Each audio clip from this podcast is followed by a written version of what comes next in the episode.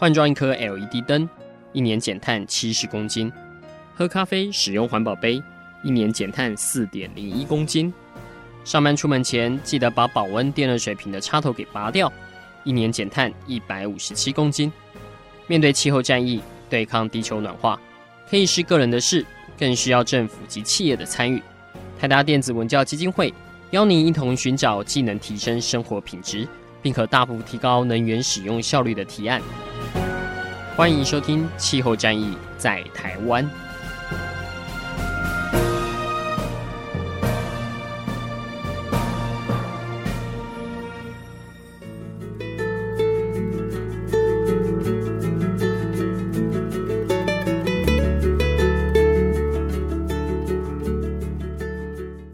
各位听众朋友，大家好，欢迎来收听今天的《气候战役在台湾》，我是主持人台达电子文教基金会的高宜凡。那我们今天要来聊的是，大家目前对这个电动车这个话题都非常的有兴趣嘛？哈，那我们这两年，我们泰达电子文教基金会也试着把一些低碳运输或者也是一些绿色的交通运具，哈，包括像目前时下最夯的这个电动车，啊，经常的有在做介绍这样子。不过，整个介绍下来，就是一个感想，就是说，目前台湾因为才刚开始在接触哈，据说目前国内真的有在开的也大概一千人上下而已啦，哈，就大概这个数字，所以还是非常非常少的人，所以大家对电动车有很多使用上的疑虑哈，甚至说有一些坊间有一些留言这样子哈，就是它到底是。呃，好不好开呢？会不会维修费很贵呢？会不会没有电啊？会造成台湾的整个电网的瘫痪，甚至于说买了之后我会变成一个孤儿这样子，就是买了之后我自己家的停车场或者是什么大楼管委会不让我装。哈、哦，这个我们之前在过去几集电动车留言终结者后也有录过这样的一些问题这样子哈、那今天我们就帮各位找到了一家。专门解决你这样的问题的公司哈，大家应该哈现在马上记起来，这家公司叫做宅电顾问有限公司。好，宅就是住宅的宅哈，宅电电就是电力的电哈。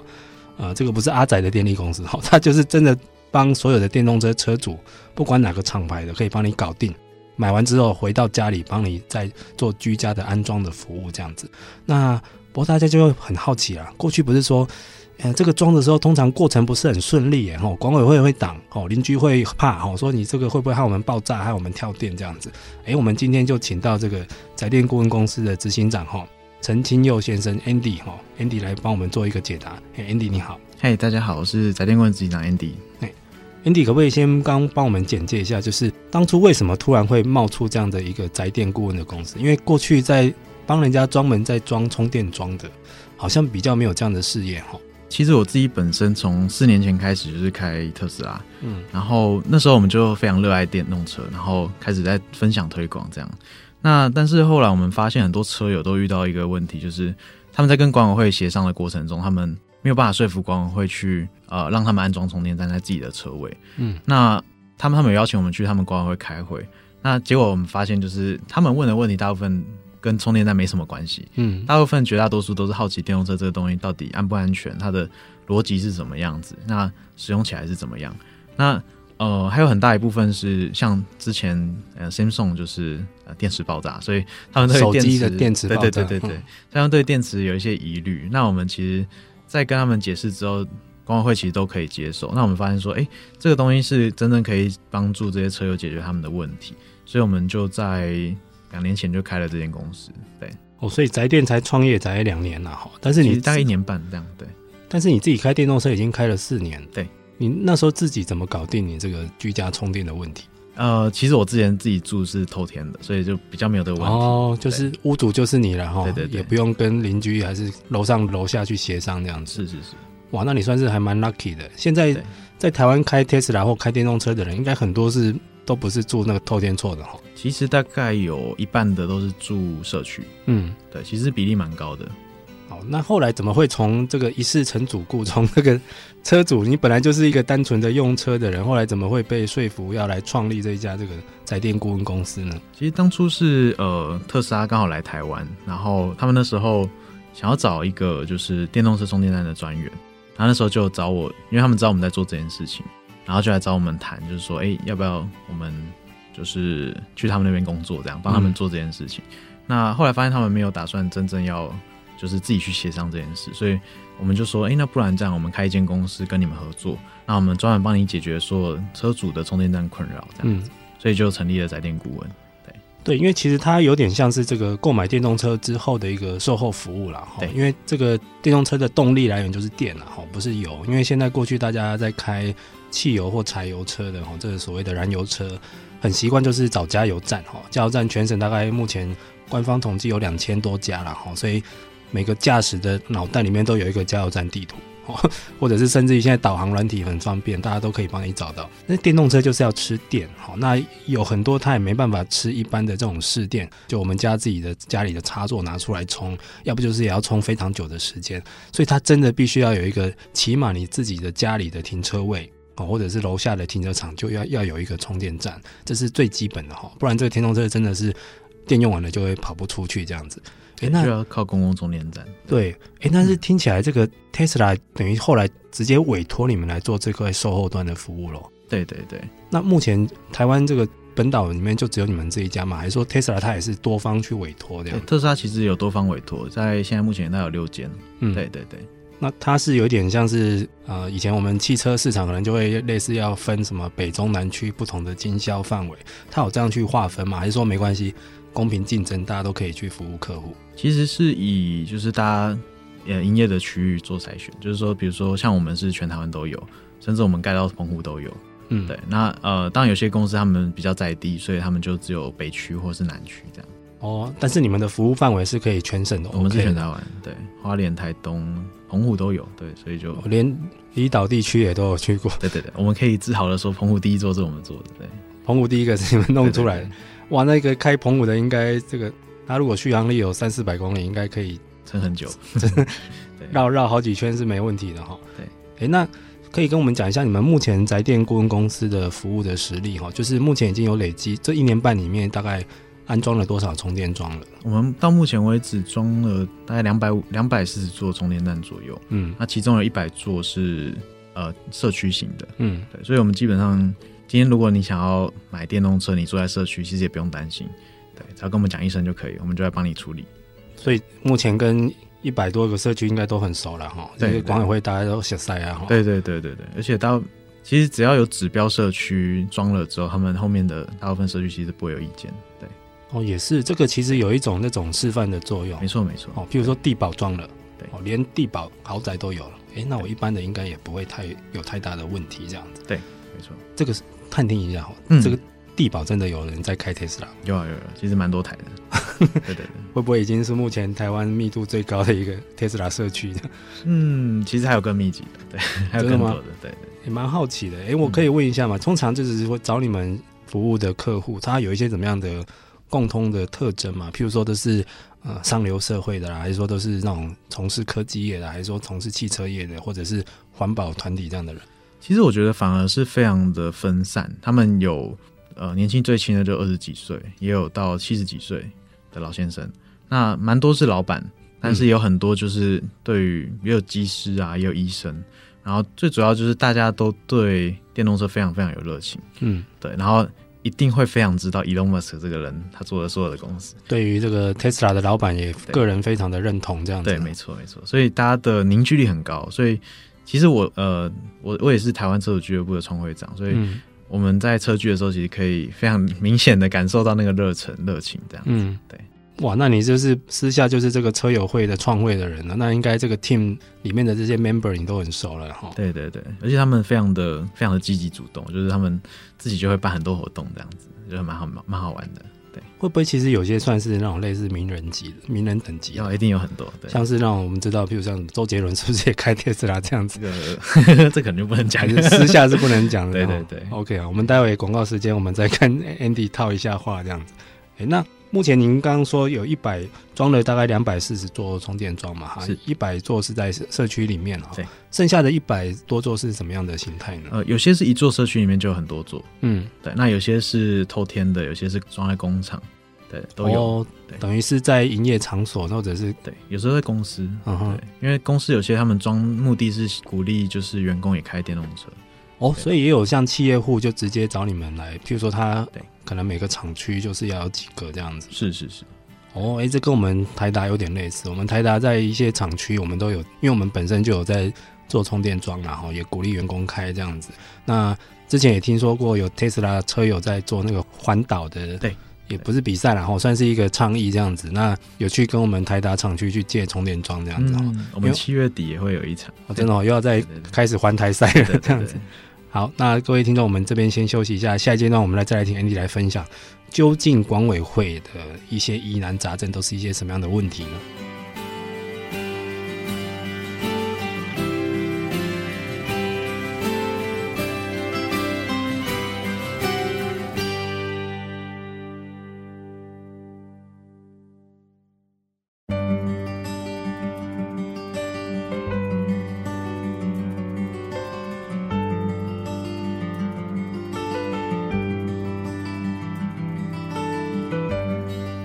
位听众朋友，大家好，欢迎来收听这一集的《汽油战役在台湾》。我们今天邀请到的是宅电顾问有限公司的执行长陈清佑先生，哈，Andy，他来帮我们来今天来聊一下，他们创立了全台湾应该是目前非常少数哦，也有可能是第一家专门帮人家安装充电桩的。因为很多车主的反应就是说，买回去，哎，我不知道怎么装哦，我要跟电力公司过招，跟管委会过招哦，非常烦，甚至于说有人反对的。其实这个也是事实哈。我们自己的同仁也有接到一些企业界朋友的来信，来问我们说，他真的买了一个 Tesla 回去，被管委会反对，不晓得怎么办，来找我们帮忙。哦，那个案例是我们后来有转介到我们做那个充电桩的事业部门过去，请他们看能不能想想办法。这样，那个时候我们还不晓得有宅电顾问公司，哈，不然那时候就会找他们去处理了。那 Andy 可不可以先跟我们分享一下，通常那个管委会他们的一个反对的理由是什么？那你们去怎么样去化解呢？OK，那在讲这之前，我们可能要先区分一下装在社区的时候有几种情况。第一个是我们装在自己的车位，用自己家的电；第二个情况是用自己的车位，可是是公家的电。嗯。第三个情况就是公共车位用公共的电。那呃，基本上管委会的考量都一样，就是今天你要经过其他住户的天花板。嗯，就是其他租户产权停车位的天花板，这时候他们就会担心说自己没有权限可以去解决这件事情，就是没有权限可以去负责这件事情。你说牵那个电线，但是要走过别人走过别人的天花板，或是在车道上这样子。嗯、所以大部分我们在做的事情就是让他们了解到这件事情其实非常简单，然后我们可以完全依照管委会的需求去做安装。比如说今天他们如果走。车道上面的话，可能就没有这个问题。嗯，对。那再来比较常遇到问题，就是他们担心说，今天我们开了这个先例之后，以后要怎么规范这些充电站的安装？嗯，因为他们都可以了解到，今天有一台，代表会有第二台、第三台。嗯，那今天如果说大家都装的时候，会不会电力不够？会不会线路很杂乱？嗯，所以我们其实很大一部分就是透过设计，透过站在他们的立场去思考这件事情，在他们一开始问的时候，我们就会解决他们的疑惑。所以都是有方法可以解决的，其实都是有方法可以解决，像是，呃，他们也会很担心，像小朋友如果去碰了会不会怎么样？对啊，会不会？对，以前我们都告诫小朋友不能去乱用插座哈，尤其手湿湿的时候，会不会这个充电桩的电流又更大这样子？对，其实充电器是超级安全，因为它在它的 protocol 一开始就是，它今天充电器要给一个讯号给车子，车子要给一个讯号，它才会通电。嗯，所以其实不建议大家试，可是你如果去公共充电站，你碰到那充电头是不会被电到的。哦，是。对，我们去年在高雄的博尔艺术特区也有展示那个充电桩哦，那个是没有电的啦哦。那时候就很欢迎让大家来体验看看，来玩那个充电桩插拔的游戏，拿下来要装进去，拿下来要装进去。那小朋友是玩的蛮不亦乐乎的哦。嗯、那但是那个时候，就算是你跟家长说是没有通电的，他们也会很担心说，哎，信不信他电阿波注意的电掉啊？那个、对对，其实充电充电器的。设计是我觉得是蛮精巧的，蛮聪明的。嗯，对。但是倒是刚刚你提到的第一个问题，就是那个牵线路的问题哦，会不会真的有遇到一个很难搞的？就是譬如说我这个电线真的必须要经过我厝边他们家的范围，不管是天花板还是地板。对。但是那边就打死抵死不从，我不想让你走线过去的。其实倒是不会，因为其实住户我们好好跟他们沟通，他们其实都可以理解。而且他们呃，我们我们因为我自己开 Tesla，所以。呃，我都会带他们去试乘一趟，然后哦，试乘完之后他就没意见了，提供试驾体验。对对对，所以蛮有趣，就是我们我们在跟管委会协商的时候，也会提供这样的服务，就是哎、欸，我们开完会之后，管委会要不要来试乘一下？我们就曾经就是因为这样就，就就有有买好几台车这样，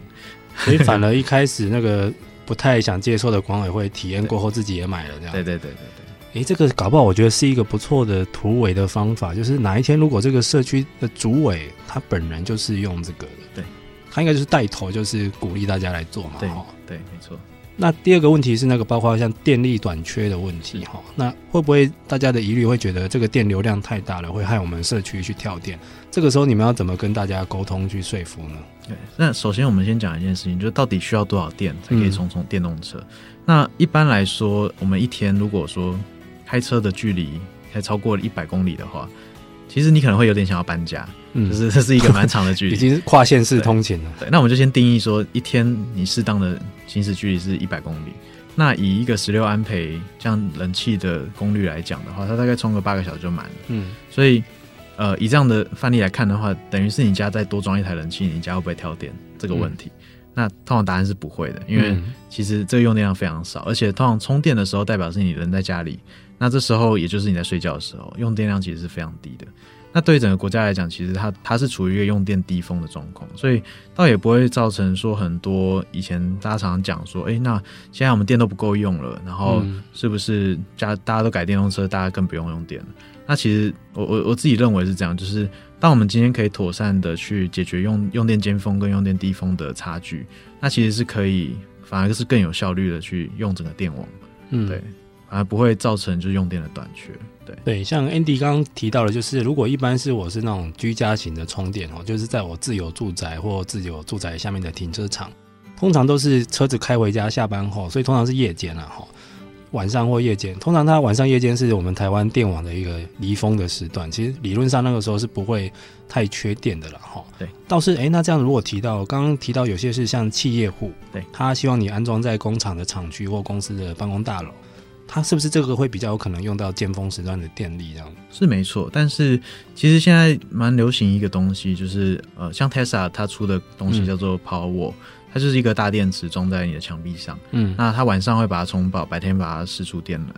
如果今天在公司工厂他们在做的时候都用这套系统的时候，其实反而会让整个整个电力的输出会更加平稳。嗯，对，那。大家可以想象，就是我们晚上生产多余的电，其实大部分都是用水库的方式存在水库。嗯，白天这样未能去释放。如果说今天家家户户甚至每间工厂通通都有这样的电池的时候，是不是我们这些水库其实就不需要拿来作为储电的工具？嗯，而会更有效率的去使用夜间的电力。对，那这个电量可能是会更是现在好几倍这样子。对，其实 Andy 刚提到那个 Tesla Powerwall 是他们大概两年多前就提出的一个产品哦。除了卖电动车之外，他们也有加户型的储能的电池啦，哈。那其实它甚至于它还有出最近有那个叫 Tesla Power Roof，就是他们的太阳能屋瓦哈，就是整个一体的，以后可能从电动车、太阳能板到储能电池都是一个可以循环使用储存的哈。那哎，by the way，我问一下那个。嗯 Tesla 现在 Powerwall 这些产品也有引进到台湾了吗？台湾目前还没有，因为它的产能不足。嗯，对，因为现在全世界大家都在抢电池，嗯，现在电池的产能极度缺乏，所以大家可以看问卷未来未来五年全世界的市场，大电池的这个产能都是满载的。嗯，然后全部大部分都会拿来用在电动车上面。对，这个电动车是一个最大的电池的出海口了哈。对，好，那 Andy 目前一年半来好了，解决了这一百多个客户的需求，有没有一些你认为最经典的案例、最极致的、最难攻破的管委会的？这个跟我们分享一下。OK，其实我觉得最难、最对我来说也不能说最难，而是最麻烦的是，很多管委会无解的是，他们认为他们没有权限去决定这件事情啊？真的吗？对，他们会认为说，今天这件事知体兹事体大，所以他们希望交由区权会去做处理。区权会是区分所有权人大会。意思就是整个社区四分之三的住户都要到场，就是地主都一起来讲，全部来。对，那我们就有开过两次这样的会议，嗯，不同的社区。那我们应该说运气好还是技术好呢？就是我们都有解决，而且呃，像有一次是一百三十几个人到场，嗯，然后我们要超过一百票才可以才可以装，门槛很高。对，结果结果是一百二十一票就过，所以其实我觉得大家并不是不愿意，而是不理解。那我们只要确保一些、嗯、一些 criteria，就是他们可能有一些底线，比如说今天我们同意了管委会去装了之后，我们要建立一套完整的规范。嗯，那在什么样的前提下，比如说让社区的机电可以有参与其中去做审核，这件事情，那他们就可以接受。嗯，所以其实他在这样的过程，就是跟一百个人同时谈判的概念。对，所以我觉得这是这是需要一点技巧，但是并不是超级难。对，然后一个社区只要谈完之后，后面就很简单了。嗯，对，这个通常就是要开一个先例了哈。对，而且对这个社区来说，有时候就他管理者或管委会的立场来讲，也是真的哈。他今天要做一个开先例的动作，或者是说为了单一车主的需求，要大家来，不管是不是搞公投要 同意什么的。真的有些人是觉得多一事不如少一事，我觉得有时候是这种心态了哈。好，我们在这边先休息一下，下一阶段再来请 Andy 帮我们带来更有趣的故事。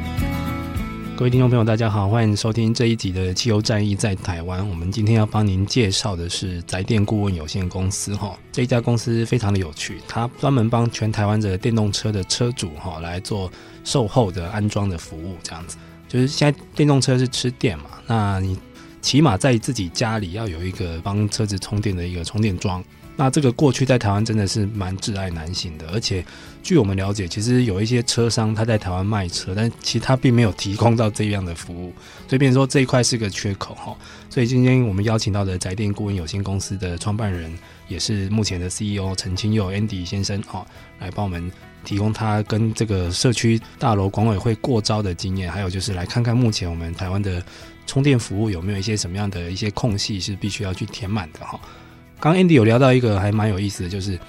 有时候真的要社区要搞到公投才能决定可不可以安装这个充电桩哈，要不是管委会的事，要变成是区分所有权人大会哈，有点像是只要那个你有土地的所有权的人全部都要来就对了哈，像是一个地主大会这样的概念啦哈。那但是也很幸运的，他们目前遇到过两次，但是都解决了，大部分人是同意的哈。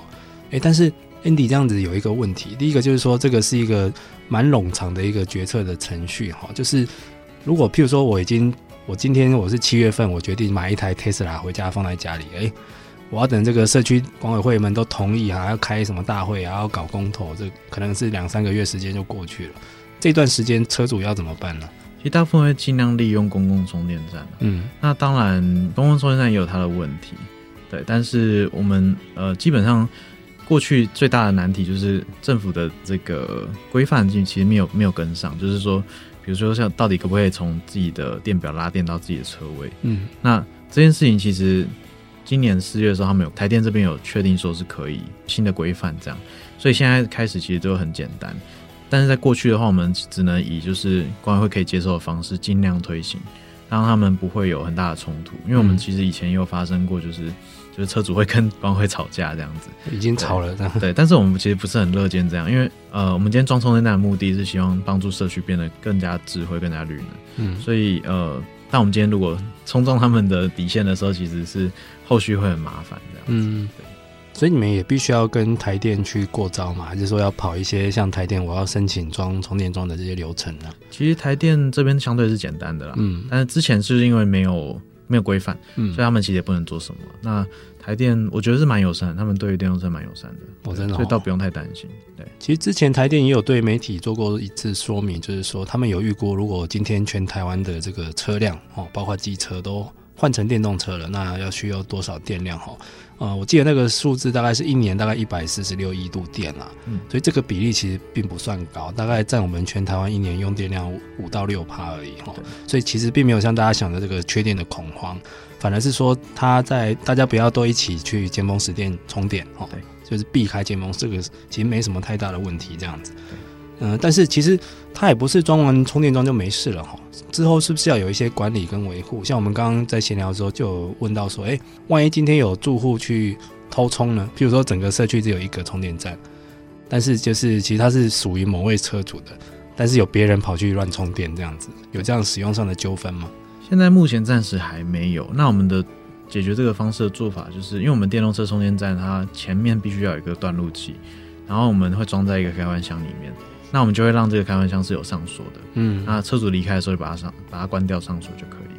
现在的做法主流是这样子。那我们近期也是跟一些新创公司合作，那我们做一个地锁，做这个车位的管理，嗯，让车主在离开的时候，这个地锁就会升起来。那你今天没有办法停这个位置，你就没有办法充电。哦，对，对也不会被乱停啊。没错，对，对，我们上次有采访到另外一家公司是叫 U Space，哦，他是做跟他们合作，对，做共享车位，他们就是要防止那个已经被预定的车位，他们就会有一个地锁去升起来，哈，是。必须要有预约的车主才能解锁这样子，对，对，避免被滥滥用滥停这样子。因为这个之前有发生过哈，就是有一些外面的公共的停车场，现在政府有一些美意啦哈，就是他帮电动车有几个保留或专属车位。但是通常停的都不是电动车，是对，这也是其实我们今年在做的事情啊。我们要杜绝这件事情发生，所以我们现在开始在呃，就是跟 USpace 合作，我们在呃全台湾开始建各个充电站，建这个地锁，嗯，然后我们透过我们自己建制的 App，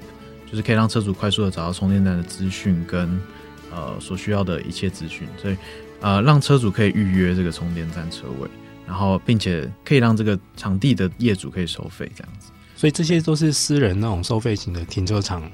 现在目前一开始的话，会是以私人为主，嗯、就是可能是饭店，可能是餐厅，也有可能是公共充电站，但是通常不会是政府，因为政府这一块可能要经过别的流程。对，因为我们上次的访谈的理解是说，因为目前政府它是提供一个算是优先车位，对，但其实它并没有强制性。没错，它不像说残障车位，如果你乱停的话，是警察可以去开罚单的。是。可以检举的，但是目前电动车没有到这个法律的效力啦。对，它等于是优先，但是它没有强制。对，但是，呃，以后如果那个专属车位有配备充电桩了，其实车位倒是其次，它是人家要充电，但你车子给人家挡在那里，他车子也装不进去，是，或是线不够长、拉不够远这样子。所以这个以后真的是要配套措施，要一一次的想好哈。真的，我是个人觉得，如果真的要推广电动车，这个。相关的这种充电的网络要建制要绵密一点，尤其是如果有在公共的停车场都有专属车位跟充电桩了，就真的要让它法律效力要强一点哦，不然真的哦，我个人觉得我们台湾人是没有那么守法了，真的有时候大家都乱停一通这样子。其实我觉得本质上还是商业模式啊，就是当今天这个充电站是有商业模式的时候，嗯，它有价值的时候，它就会自动被管理，嗯，对，所以我们今天也是在想办法把这件事解决，对。欸、那所以你们现在，反正说你们除了这种个人车主或社区型的使用者之外，你们今年也开始专攻，就是这种属于停车场的管理者这种。对，没错。我们希望打造的是一个就是对电动车更友善的环境。嗯，所以我们一开始的目标当然是希望车主是一个他买车没有困扰，再来就是他用车的时候的困扰。那大部分用车的时候困扰就是公共充电站被占用啊，不能使用，或者是甚至这个充电站现在有人在充电这样子。嗯、所以我们就透过我们这样的模式去。解决大家的问题，那让让这个场域主他可以因为装充电站而获益，那各式各样的场地他就愿意装这个东西，愿意投资这个东西。对，因为现在目前其实蛮多的充电站都是都是政府，政府都是公公家的，对对。那其实很多商家他们不愿意投入的原因，就是因为他这个东西没有办法获利。对，嗯、那今天假设像我们做的做法，就是把充电站变成渠道。让周遭的商家帮这个车主付电费，嗯，对，那车主还是不用付电费，可是他消费可以去商家，那场地主又可以赚钱，那他们就会非常乐意建充电站。对，因为像这个目前全球堆的最广的、最用力的是像像加州的政府，它就是有专门就是针对这种各式各样的服务业、零售的店面就欢迎安装充电桩，因为它其实是有点极客的作用哈。所以我们也看过一些照片，像那种。呃，美国加州的夜间的麦当劳外面这个三更半夜还人潮汹涌，因为很多这车主在那边充电或车友的聚会这样子。那希望未来这个搞不好也可以发生在台湾这样。啊，不过我想到先问一下，通常这种私人停车场的管理者，他对于安装充电桩或者是保留给电动车的专属车位，他们的意愿高吗？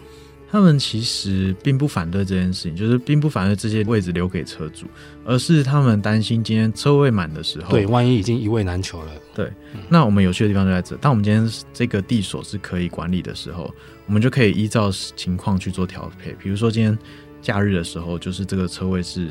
所有人都可以用的。嗯，那平日的时候就是电动车专属，我们可以去做这样的调整，哦、这样可以。得到资源最有效的利用，甚至是今天他们可能人多的时候再把它降下来，让大家都可以使用。嗯，对。哎，那但是这种只能限平面停车场哦，因为那种像是塔楼式的那种立体停车场，可能就没办法。其实立体停车场也有解决方案，但是他们的方式是连充电站都有问题。嗯，那现在中国其实有几间公司专门在做这种呃机械停车位的充电站。嗯，对，那它必须整个重建，所以它的、哦、对它的问题比较不一样。那等于是从头要去重设计一番了。是，没错。你这个听起来真的蛮有趣的哈！我们之前在自己办那个我们台达媒体沙龙的电动车主题的论坛里面也提到过，以后可能会有从这种电动车充电衍生出来很多新的各式各样的服务业哈。这个其实蛮有趣的，只是大家要先放开心胸，先接受它，去慢慢呃习惯它的使用。未来搞不了很多商机是可以去摸索出来的。像譬如说我如果是一个连锁停车业这个业者。全省有几千几万个车位，我只要把这些电动车的充电桩的里面的电量，其实我是可以去运用的。我如果加入台电的这个需量反应，我可以卖电赚钱的哈。那这个在国外已经发生了，台湾还没有了哈。好，那各位听众朋友，们到这边先等待一下，下一阶段我们再来请 Andy 帮我们看看一下目前台湾的充电网络建置的如何。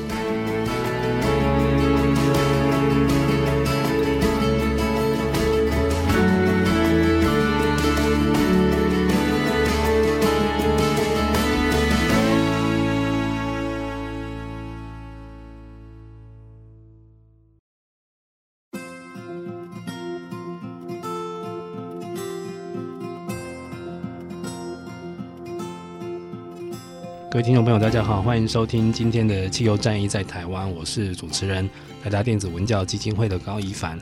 我们今天邀请到的是宅电顾问有限公司的 CEO 陈清佑先生哦，Andy 来帮我们聊一聊，就是。这个才创业一年半不到两年的公司，他如何帮这个全台湾的电动车的车主去解决他的一个充电的需求？那我们刚刚前面几段已经有聊到了，一开始是从针对个人车主要回到自己的自宅或者是社区大楼去跟管委会沟通，怎么在自己的车位边去安装充电服务，哈，解决目前时下一般民众对电动车的很多嗯。迷思或者是留言这样子，这个都是可以解决的哈。那再来是目前经过这个一年多的发展，其实 Andy 他们也蛮厉害，他们已经看到第二块商机了。除了第一个那种个人车主用户之外，现在他们已经开始瞄准这个停车场的这种业者。哦，因为大家知道，其实电动车除了在家充电之外，就是出去的时候要在路边或者是在公共或私人停车场去充电。那这些其实拥有各种车位的车主。他们也是一个安装的目标哈，那目前已经逐渐在突破了哈，那也是希望说大家如果这种目前您是停车场的管理者哈，如果电动车是未来大势所趋，应该是要有所准备哈。像我们常常各位车友应该也手上有很多卡哈，就是那种什么像嘟嘟房这种停车业者的那种会员卡哈。如果今天你的是开电动车的人，我到时候真的我会找那种有提供充电桩服务的场地在哪里哈。如果你没有的话，你可能就争取不到这样的客户了哈。好，那我们这一段来请 Andy 帮我们看一下。呃，整体说起来，Andy，你觉得目前台湾整体的充电的环境怎么样？就是目前一个开 Tesla 真的有办法做环岛吗？还是说我真的开到花东我就完了，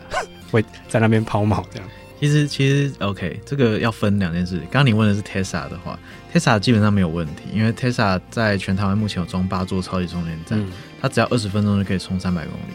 所以其实对于车主来讲，其实环岛是一件很简单的事情。嗯，但是如果以一般，比如说我今天开 B N W i 三好了，或者是你上 Leaf，其实它就是有一定的困难，因为我能充的直流电是很有限的。台湾目前只有两个地方有，对，所以呃，今天对于我来讲，如果说要我环岛开的是一般车、一般的电动车的话，可能是有困难的。我就必须串联所有的住宿的地方都有都可以充电，所以还要指定旅馆。指定哪个路线这样子？对，但其实我老实说，电动车它是一个完全不一样的生活方式。我自己开电动车之后，我就觉得，我平常其实在外面是不需要充电的，嗯，因为我家里就有充电站，所以我平常出门的时候是不需要去停加油站的，除非你一天要开到四百公里，不然通常是不会在外面充电。没错，没错，而且我们去加油站都是去上厕所的，不会，对，不会去加油，所以而且很省这样子。对，所以我觉得基础建设来讲。慢速的充电站是够的，但是快速的其实非常缺。嗯，举个例子，像日本，我我我先讲一下台湾好，台湾的话有六百八十座这种交流电充电站，嗯，直流电大概只有加特斯拉的话，大概只有十几十座左右。嗯，那日本就完全不一样，他们几乎所有的都是直流电的。哦，真的、哦，日本就专做直流，他们有六千座嗯直流电充电站。嗯，所以在那边开电动车是一件很幸福的事情。你去某个景点，就是停个十分钟就可以继续上路。嗯，对，所以我觉得，呃，重点还是说这个充电站有没有办法获利，因为有有办法获利的时候，才会吸引他们去建置这些充电站。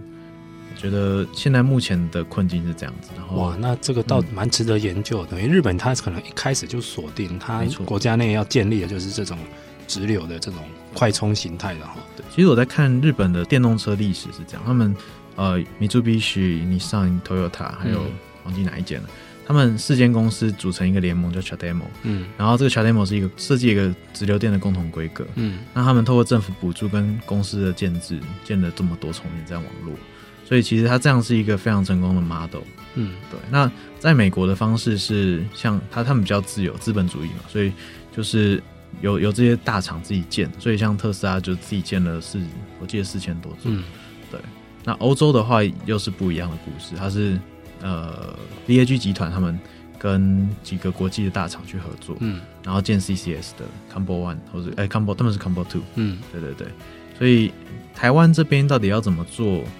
或许呀，这个这个是一个很难解的问题，对，因为官员大概还不懂电动车的规格这些。这个讲到这个，刚刚 Andy 已经唠了几个专有名词，就是其实电电动车它有分它充电的规格哦，有什么欧规、美规、日规这样子哦，甚至以后中国可能也有自自己一个规格这样子，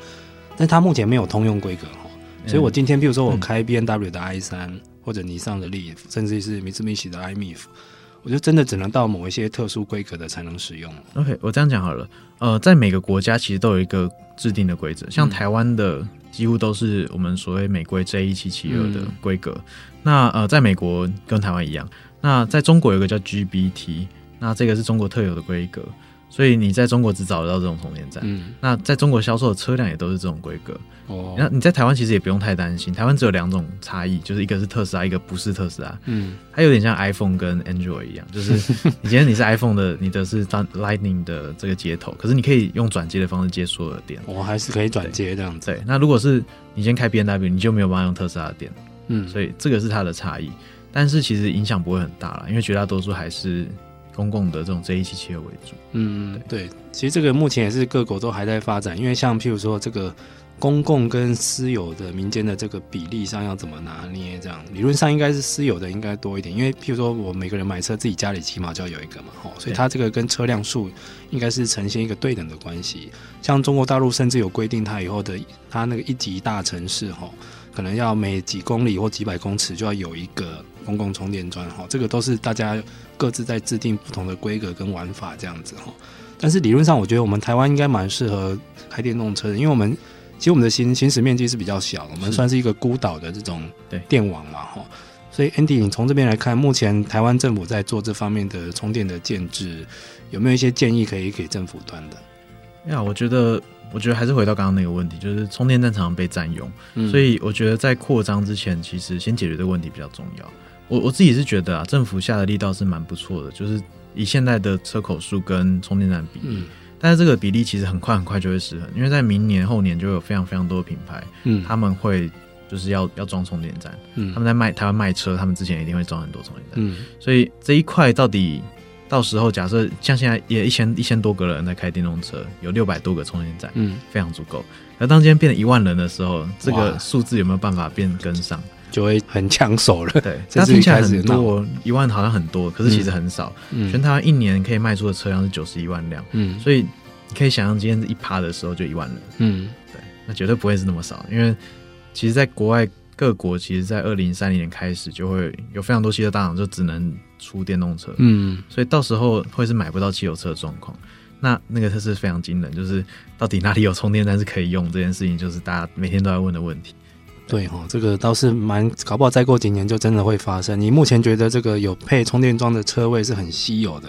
到了以后可能是反过来哈，对，没有配的才奇怪嘞。或者说，真的像 Andy 说的，你想要买这个燃油车还买不太到哈。我们收集到目前最新的资讯，应该是 Volvo 吧，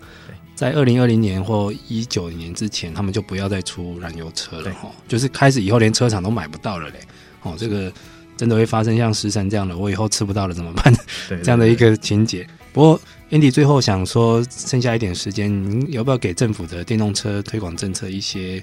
建议？因为我们目前台湾已经宣布了嘛，从二零三零年到二零四零年，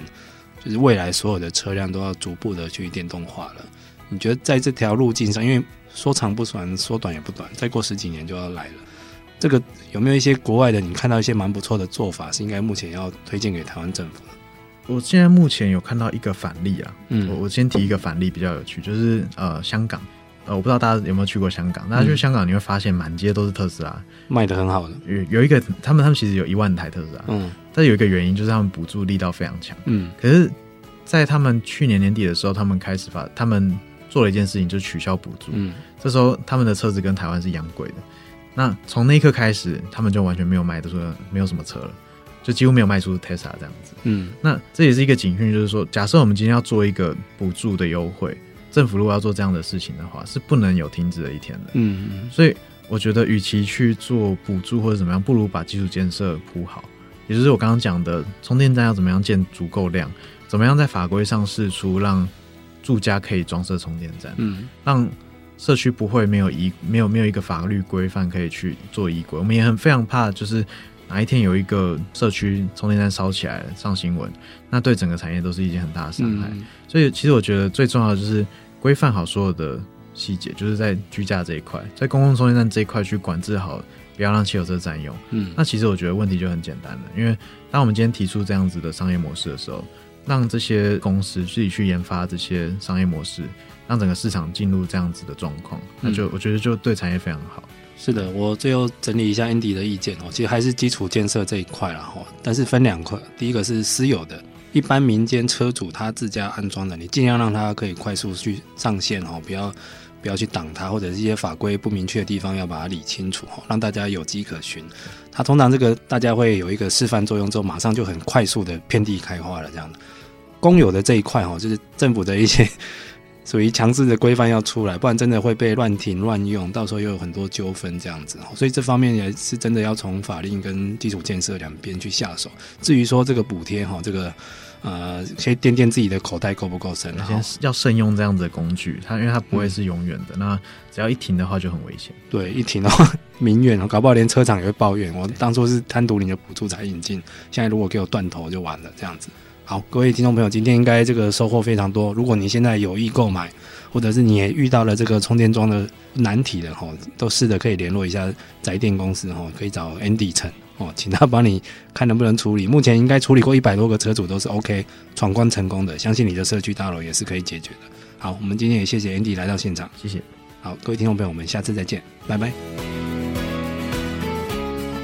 上节目由台达电子文教基金会独家赞助播出。台达电子文教基金会邀您一起环保节能爱地球。